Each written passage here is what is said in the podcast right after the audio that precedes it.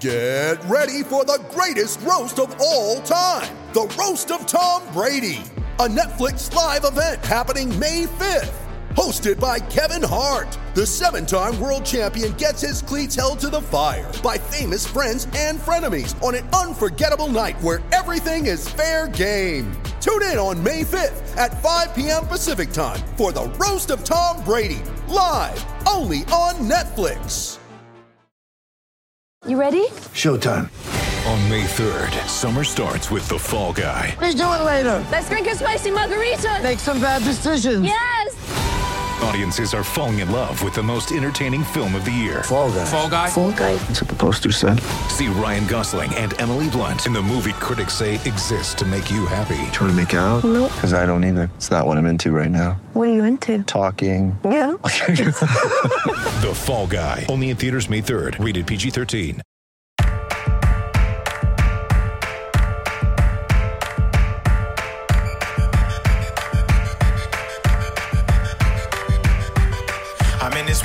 They made me a monster. And if you want to We're not going to talk about it. All right. Welcome back to I'm thir- only talking about Peloton. welcome back to 32 fans in 32 days. I'm Alex Chester. With me, as always, Wheels Wienerker. Wheels, how's it rolling? This episode is sponsored by Peloton Bikes. They we have the best customer service in the world. We'll always listen to our rich clientele. Uh, Peloton husbands everywhere. Please buy bikes for your wives, especially after they have babies. Yeah, listen, Peloton has the approval rating of the people who have it is like 100%. These people are like cult members. So that's why I'm like, all right, it's got to be good. But yeah, I'm uh, having some struggles today. But we're, we're really not going to talk about that. All right. No, I think we all we're only this is a Peloton podcast. Mike Vrabel, coach of the Tennessee Titans, big Peloton guy. I'm assuming. I Yeah, he probably. Seems like he would be. He might be. All right. There's So yeah, we're talking Titans today. We have Brandon Hilliard, a new guest. So Brandon, welcome to New guest. We found him today on Twitter. I hope he's good. I think he'll Yeah, be good. apologies Brandon, to Jamal? Black and all. Like Akiva schedules all these guests as if we don't have long-standing guests for all these teams, but that's okay. New blood is good. I wanted to mix it up this year. yeah. All right, yeah. well, let's mix it up. Well, Brandon, I'm going to start Brandon, by how are you? yeah. I'm I'm doing well. Thanks for having me on today, guys. What he wants to talk also. Do you have do you have any experience with the company Peloton or the Tour de France, not. like being in the back? Okay. Do you remember when they when like they did the Peloton? Why they they got canceled for like a day last year? Peloton. Oh yeah, that was a big thing, right? That that ad that Yeah. People got pretty upset about. Yeah. I don't remember what it was, but yes, it was an ad that people got pretty upset about. That's that's also That's all I we need to know. about it. Um, the Tennessee Titans, I feel like usually one of the most boring teams in the NFL. Last year, they were sort of the Jaguars from from three years ago, right? Like sort of come out of nowhere, defense and rushing led. Well, hold on. Can I to- get my whole little preview because I've been complaining about this team all off season. So Well, well, but do you not agree with my take that this No, is I- very okay, okay. Jaguars three years ago ish? Uh, what? No, you know what this is? This is very Titans every year because they've got nine and seven four years in a row. All right, It's like the way. here's my issue. There is nothing that is more harmful to a franchise's long-term success than having an unsustainably lucky season and then mistakenly assuming that it's repeatable or even a jumping off point to a better season. And so like the classic example is this is the Bucks, who they go 10 and 6 uh, the year with Raheem Morris. And when when Raheem Morris was sort of pointed out. And Josh out Freeman. Yeah, but Josh Freeman had a couple good years at least. But and when it was sort of gently pointed hmm. out to Raheem Morris, sort of the unsustainability and how they got lucky and all these metrics and stuff, he said stats are for losers. And well, guess what? You're a loser. And they went like six and ten the next year and got fired. So like the Titans went nine and seven in 2016, and then they went nine and seven in 2017, and they went nine and seven in 2018, and they went nine and seven in 2019. But like, let's not confuse ourselves. They only won nine games last year and made the playoffs because Houston was locked into their seat and rested everybody in week 17. Because two weeks before that, Houston had just beaten them in Tennessee. And, you know, if they had needed to try, Houston quite likely would have won in week 17. And, you know, everything that happened thereafter would not have happened.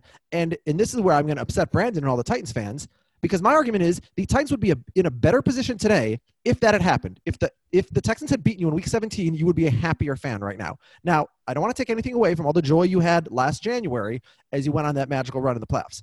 I'm talking about your forward-looking projection in August 2020. And I think your forward-looking projection in August 2020 is worse because of the fact that you won in week 17 last year. So, uh, you know, I can get into that further, but what's your immediate reaction? to Explain yourself, Brandon. Yeah. It's so sad to hear, but I feel like it's it's the total.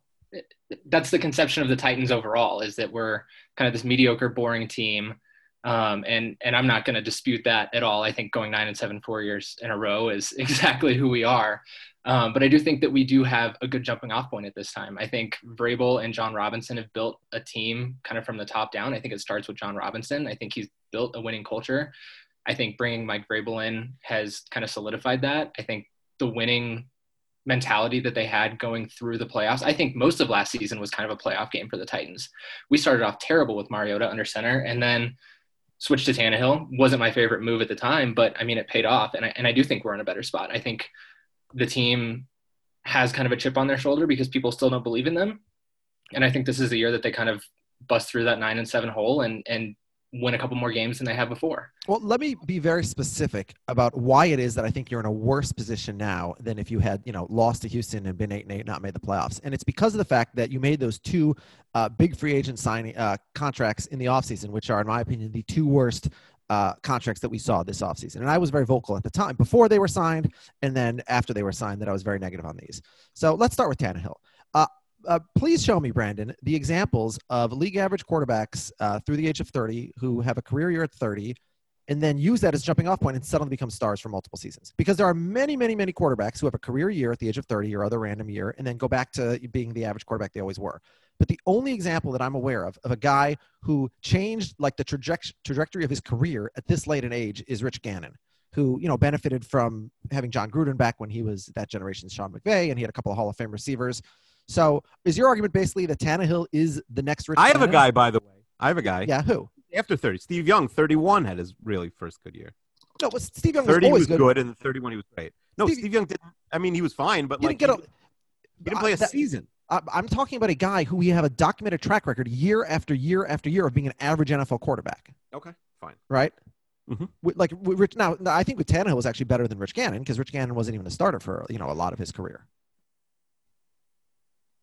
So Brandon, go ahead. Tell me, Um, tell me why I'm wrong. Why, why is Tannehill going to buck the trend and be the first guy ever, or the second guy ever, to you know be average forever, and then at the age of 30 have a He didn't know historical season? attacked when he came on the Yeah. He's never going to come back. It's great, guys. No, it's it's the life of being a Titans fan. um, I think Tannehill. I- I totally get what you're saying, and I think the argument's valid. I, I think most guys by the age of 30, you know what they're going to be. I think with Tannehill, the issue is he was in Miami. He had terrible coaching down there. The team around him wasn't very good. Um, he dealt with injuries for a few years. I think there are a decent amount of things that were against him, and and I'll be the first to admit when we switched from Mariota to Tannehill, I was upset. I was actually at the game when Mariota got benched, and I left. And Oh wow! not not a good decision in in hindsight. I mean, it turned our season around, but I think Tannehill does have the potential. I think we're asking Tannehill to do something that he can actually do. He doesn't have to come in and be this savior. I think the the contract. I know you brought up the contract issue, um, and how you didn't love it. I think we paid less for Tannehill than I think he would have made if he jumped into the free agent market. I think someone would have overpaid for him. Uh, I mean, maybe somebody overpaid for Nick Foles the year before. It doesn't mean it's the right idea. And I think Exactly. Tannehill's better than Foles, to be clear. But Exactly. And I think that the contract that we gave him fits who Tannehill is, what we're asking him to do. I think his connection with AJ Brown is amazing. I think he can hand the ball off really well to Derrick Henry. That's that's a plus Mhm. too. we'll Um, get to that what we- contract in a second. But yeah, what we saw with Tannehill is I think he's protecting the ball better than he did in Miami, and I think he's making better decisions. So I, I think this year he is going to kind of be that new person that we can look to to say quarterback in his 30s really changed the trajectory of his career. Well, hold on. Leaving aside the fact that Adam Gase is supposed to be good for quarterbacks and like you want to blame it all on Miami, it's not like everybody said, yeah, he sucks in Miami, but just get him out of there and he'll be great because he's a guy who could not get a job anywhere before last season, signed with you guys as a backup for $2 million, couldn't even win the job there, and only brought in when Mar- Mariota stunk. So it's not like, yeah, everybody's thought that, you know, get this guy to Miami and he's going to succeed, right? No, nope, I totally understand, and I, I think that's correct. I think when the Titans traded for him, they did trade for a backup quarterback to push Mariota. I think because Mariota was that second overall pick, he had kind of this equity with the team, saying we've got to at least give him a shot. They gave him a couple games into the season. It didn't work out, and Tannehill proved that. I mean, he was more than a backup at that point. Yeah. I mean, his, are you familiar with uh, Chester QBR Plus? I am not. All right, so it's basically it's it's sort of like quarterback ranking uh, rating, but it takes into account also rushing and sacks, like everything a guy does, not just throwing the ball. Um, and then plus just means that it's sort of like OPS plus. It's it's 100 is league average, and so every number above 100 is that much percentage better than the league average quarterback. So Tannehill's career numbers uh, year to year: 89, 92, 103. So you know, not a bad trajectory. By his third year, he's an above average quarterback. Then 94, 101, misses the season for injury, and 92. So basically, he settled in as a little bit below league average quarterback. And then last year, 126, which is anything north of 120, and you're getting you're winning the MVP. So just an epic season.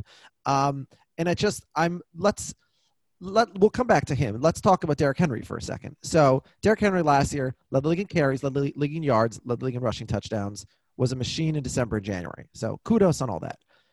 I don't have an issue with Henry per se. I just hate giving any running back money.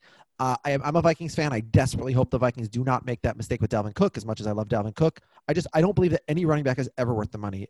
Period. Um, and also, I will say D- Derrick Henry is much more one-dimensional than Le'Veon Bell or Dalvin Cook or Todd Gurley or most of these other running backs, uh, uh, Christian McCaffrey, who've been seeking these big contracts lately. He last year he had a career high in receptions. How many receptions did he have last year, Brandon? Oh man. 18. Okay. So these are not guys who age well. He's you know a two down back. Um, and that, that's sort of what Le- uh, Lewis's role was. He's obviously off the team now. And then of course we have the curse of 300. So he had uh, over 300 carries last year, 17 times since 2011. A quarterback, so in the last 10 years, nine years, a running back has had at least 300 carries in a season. So in that 300 carry season, those guys averaged 324 for 1,523 yards and 11 touchdowns with 4.7 yards per carry. Monster numbers, Derrick Henry type numbers. The following year, those guys, other than uh, Zeke and Henry, because they did it last year. So the other 15 guys, they averaged 199 carries for 843 yards and six touchdowns with 4.2 yards per carry. If I told a Titans fan today that Derrick Henry this year will finish with you know fewer than 250 carries and fewer than 1,200 yards, I feel like they'd slap me in the face. But like if those were the over unders, I would hammer the under on both of those. I think I'd go the over on it every Oh, time. I- oh, I'm sure you would. Yeah, and, and, and the fan, the fans of every other player on that list would have. And the only guy Yeah. who went over was Zeke Elliott, actually, who has has has done it three times in the four year in his four year career. Um, and so, just that's my big concern there. It's nothing against Derrick Henry per se. It's just when a running back gets the ball that much, the next year, on average, he's going to have a much worse season. You know, th- those carries pile up on him, and especially you know down the stretch, they were relying on him a lot. And I'm just really nervous. As we said, Dion Lewis that you know tackle breaking machine in New England never really got going in Tennessee the way he was supposed to. Yep. Uh, but he he's gone, and as we said, Henry is not going to catch the ball. So who's going to play on third down? I guess it's uh, Evans, the the rookie out of App State. Yeah, we drafted Darrington Evans this year. I think he's definitely going to be kind of that change of pace back, that third down back.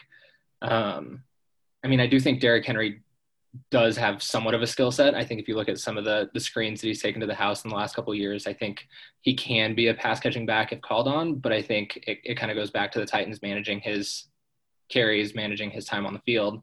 So I do think Darrington Evans is going to be a big piece of the offense this year, especially on third down. Okay. Um, you know, you mentioned AJ Brown. AJ Brown was a legitimate stud last year. Um, Corey Davis was, I think, at this point we have to say is is basically a bust as a top five pick. I mean, he's a serviceable wide receiver, but you know he's not obviously what you were expecting him to be. Um, and but Brown was really really good, and whether it was Tannehill picking up Brown or vice versa, either way, that's a good connection. I'll note by the way, Pro Football Focus says that Tannehill uh, in 2018 he was the lowest graded starter for them in the NFL, and then he was the highest graded starter for them in 2019. It's the biggest one season increase we've ever seen from a quarterback and that's that's just where my concern is. That just doesn't seem like it's something that's sustainable to me. And you talked about how you know Mariota's gone, and you, I guess you guys at this point are glad to be gone with Mariota. But like the reason I think Tannehill was so valuable last year is because you got him for two million, and there were no expectations. And I would rather have the same way I'd rather have Cam Newton than Teddy Bridgewater in Carolina under their respective contracts. I'd rather have Mar- Mariota signed with the Raiders for what like seven million dollars to be a backup, something like that. Yeah, something like that. I think I'd rather. We've seen Mariota. You know, Mariota won a playoff game for you guys also, and Mariota also, you know, has looked like a, a very good quarterback at times. Obviously, uh, not the beginning of last year, but I But just. what are you going to do with the extra ten million dollars? Like, just get the, the answer is always get the better quarterback, no matter what the price. Like, yeah, always. I don't get agree bet- with that. What? Were you going to get half a Budda Baker nowadays Over for the ten million career, dollars? over their careers, you can't argue that that Tannehill's a better quarterback than Mariota. Last right, if you're year, saying, well, then the price doesn't matter. Then the price doesn't matter, Alex. Then it's who's the who's the No, but the price does matter because this is the situation the Vikings had after the year, right? Where um, Bradford and um, and Case Keenum and, and Bridgewater and all three guys had to figure out what to do, and the answer was they let all three go and they brought in Cousins. But absolutely, for each guy, the question was how much are you going to pay each guy? Because I disagree with you. If if the Well, if you have three quarterbacks, that's an unusual situation. Obviously, that was an incredibly unique situation. But Mariota and Tannehill have had similar careers in that they've both at times looked like Pro Bowl quarterbacks, and they both at times looked like you know 25th best starter. They had both those guys. They had both guys in the building, and and the, you know I- they determined that Tannehill was better. Now I do think we will. It's not the last that we see of Mariota as like a player who wins games in the NFL. I don't know if he's going to be a full time starter again, but I think you know at bare minimum he's an excellent backup. I this team. I would rather have Mariota and and Jameis Winston and Cam Newton, the three of them, for under ten million dollars combined, than any quarterback. In But those league. guys aren't all going to come here. Those guys weren't all like that. That's doesn't not how the world works. It's Well, not a you video could have you could have got two of them obviously because they all signed to be backups. You could have got two of Cam, them. but yeah. yeah. You yes, Cam would have come here if it was, I mean, was back the to whole, Mariota. The whole the whole concept yes. of you know you can't win with a quarterback making 25 million plus a year, and you have to win when your quarterback's on the rookie scale contract. Like the whole point is you need to get a good quarterback at the price of a backup quarterback. That's the way to succeed in the NFL. I I agree. I I, hear, whatever I, I don't. I, I think that's kind of bogus. I because I, I understand that that's like the thing, and we've all been reading this for now for ten years. Yeah. But at the end of the day, every single team in the league has a guy they spent eighteen million dollars on who's not good. Like Well, no, every, you could the- go the- to go. yeah, well, no, well, Every team. teams that find the And that's the difference between the $7 million quarterback and the $25 million quarterback. Problem now is that these guys are all making 37, 38. Yeah. So let's see what happens now. Yeah. But 18 is a joke. Uh, Remember, we, we talked about this um, Yeah, during a yeah, rare any- football any- offseason any podcast. starting quarterback who has a market is going to go for at least 20 million dollars. Nobody is making in the ballpark, Brandon and Alex, of what Tannehill's making, right? Every single quarterback in the league is either making like a few million more minimum or making $7 million or less, right? There's like, he's the only middle. I mean, it's insane to say $18 million is like the middle class or the upper middle class, but right, nobody's making in the 8, 9, 12, 14 range because everyone's getting paid serious starter money because every team is a locked in starter or a guy on a rookie contract, except for um, maybe Chicago, but I don't think Foles is, is making more. What's do you know what Foles is making? I'm not yeah, sure. he's making a lot more than that Yeah, Foles is on the old contract, right? Yeah. So Foles is making yeah, Foles from Jackson. making like the, Foles probably closest to Tannehill. He's probably like 20 or something. Um, but yeah, there's nobody. So he's the, he's the entire middle class in the NFL because you know, as you said, Cam Jameis, none of these guys got paid. Maybe they have some incentives, but none of them really got paid. So 18's nothing. 18's a joke. He's like one of the lowest paid starters in the league. Yeah, hold on. Let's so let's talk about. So we talked about AJ Brown, uh, Delanie Walker, who had been the face of this franchise for a long time. He's gone. Jonnu Smith stepped up. Is the he their face second, of the franchise. I, I told uh, we can discuss this off the air, but I told you, Akiva, that I was working on a deal uh, involving the Titans, and in their deck, they really focused on Delanie Walker, and I was making jokes about that uh, internally at the time. Like, Okay. Yeah. Okay. I have to edit this out now. Fair enough. We But got some inside baseball. All right. Yeah. okay. and I, I was I, I definitely told this at the time because I said like you know if your team is bragging about Delanie Walker as like you know a centerpiece of your team, that's not ideal. Um, all right, but um, Jonnu Smith had a great year. Is he Brandon? Is he the second best receiver on the team after Brown? I would say so. I think, I mean, he's a huge athlete, and I think that's what he's got going for him. He can break these long plays. Um, he's had a couple runs that he's taken 40 plus yards. I think he's extremely versatile, and I think he is the second best receiver we've got on the team. I think behind him, we've got Anthony Firkser, who has been kind of a touchdown hog in the last couple games last season. Um, Yeah, so he's gotten a fantasy ad from a lot Yeah. of people. Exactly. Um, and and I think those two are going to split some time. I think Smith is going to definitely be kind of that primary tight end, and I think it is because he's kind of the the more athletic of the two, the better hands. But I think we're going to see a lot of Firkser in the mix as well. Um, on the offensive line, last year the line was you know very good, obviously, which helped uh, the breakout years for both Henry and Tannehill, especially your tackles, uh, Taylor Lewan and Jack Conklin. So Conklin's in Cleveland now, and you guys re-signed Dennis Kelly, who's more of a swing, and then you drafted Isaiah Wilson in the first round. Who's who's starting at right tackle? Oh man, I think everyone wants it to be Isaiah Wilson. I, if I had to guess, I would say Dennis Kel- Kelly starts the season there, um, especially with some of the issues that we've seen with Isaiah Wilson in the last week, um, getting busted at a college party and Ooh, about jumping Ooh, off not the great. balcony to get away. What pick was Isaiah? hold, what hold on, Was Isaiah that is Wilson, athleticism though from a from a Brandon? Yeah, right I'd tackle. like to see that. It Yeah. is. Yeah. He he he was like the to- 29th pick because they went to the AFC title. Well, he was running away. I assume wearing a mask. He was doing that. Running away from the party. I wish. I, I don't know anything about a mask, and I know What, he's, what pick was he? He was like twenty overall. No, they No, had 29 because they they went to the AFC title game. What- Oh, right, right, right. Yeah, it goes by the um, by the playoffs. Okay. All right, so we could deal with that. They don't have right. They don't have any rookies penciled in the start, if I'm not mistaken, Brandon. Right? Well, so if not Wilson, I guess. What about who? Who are their Yeah, guards? their unless guards Wilson are a lot weaker than their tackles. Yeah, we've got Nate Davis. Rodger and- Saffold, who's been around for like 50 years, right? Yep. So I think we're. I mean, our guards are weaker than our tackles. I mean, last year, like you said, we had Lewan and Conklin. Um, I would say two of the better left and right tackles in the league.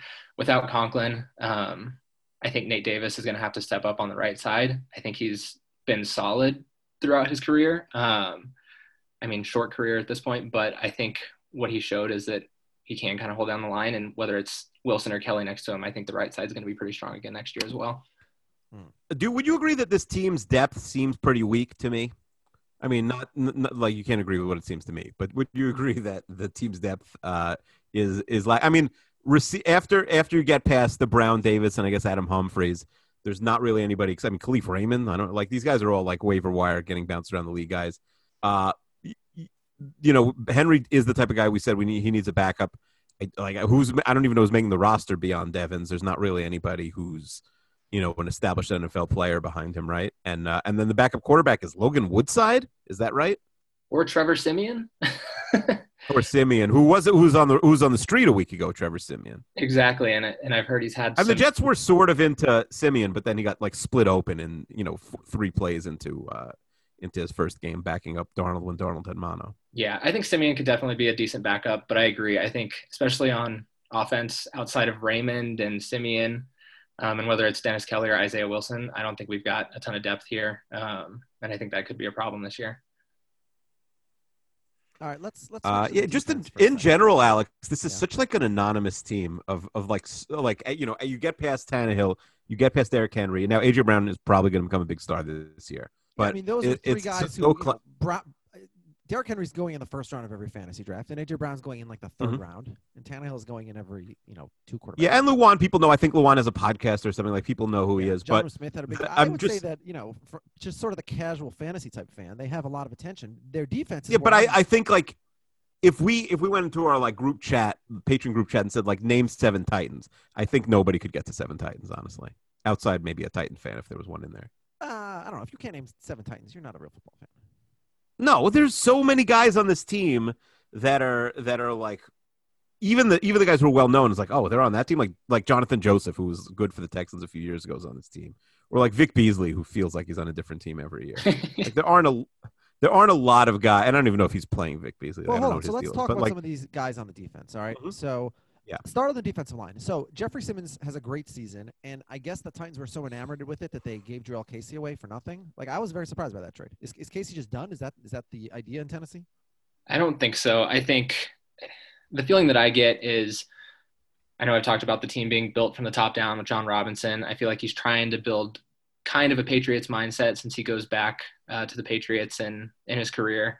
Um, and I think that's the reason behind that trade to the Broncos for Jurrell Casey. I think we gave him up for essentially nothing. And I think it was a mistake. I think Casey's got a few good years left in him, but I think it came down to money and paying him. And I think the money went to Tannehill and Henry instead of Yeah. Casey. Keith says there's no use for that money. What about Cameron Wake? So uh, Pro Football Focus uh, graded him as their top, the Titans' top lineman last year. But uh, you know they had just signed him the year before on a pretty team-friendly contract.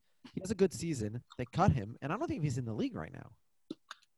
Yeah, I Now he was injured, you know, a lot of the year, but he, uh, but when he was healthy, he was playing well. So yeah, no, I totally agree. I think Wake had a really good season last year. I think that's another one of those. did he sort of semi-retire, or is he sitting out the year? I don't know. Remember, Wake also like played in Canada, so he didn't even come over until he was old. So he's extremely old.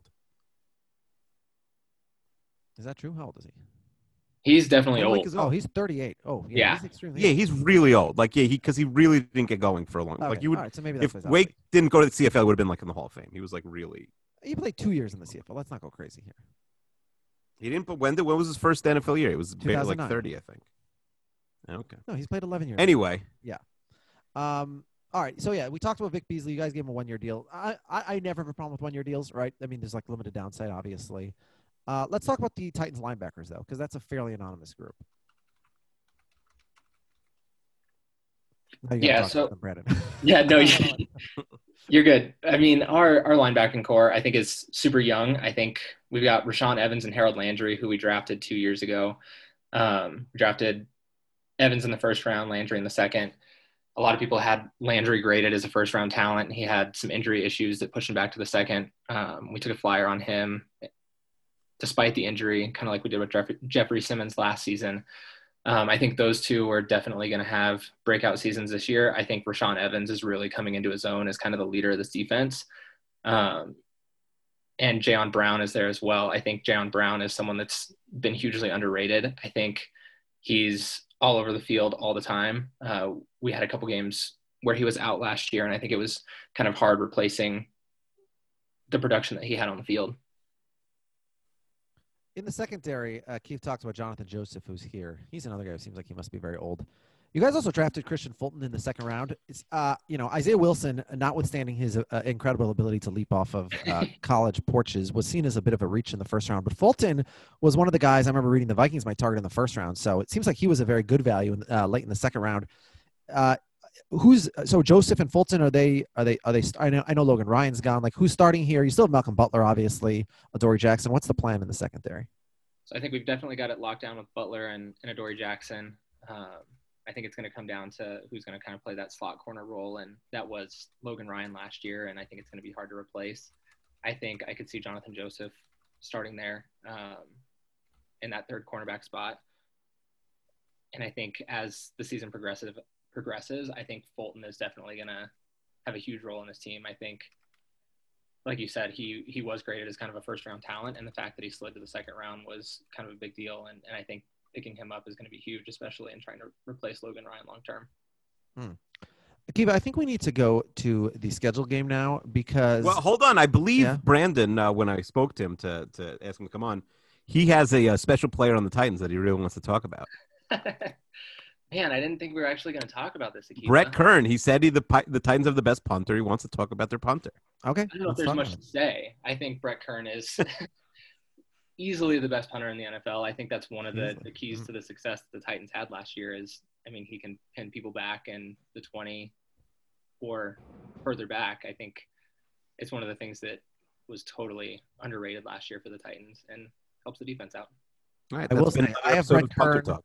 I have Brett Kern as the 34th best punter in NFL history on my punter rankings. Unbelievable. yeah, his his his CP plus, his Chester punt plus percentage is uh plus 1.7. So he's been about 1.7 percent better than the average punter in his career. But uh, you know that's over 12 years, and he wasn't as good early in Denver, and so yeah, uh, he's a good punter. He's no uh, Andy Lee, but you know Andy Lee's obviously on the downside of his career. So Thomas Morstead, I think, is my favorite punter actually on New Orleans.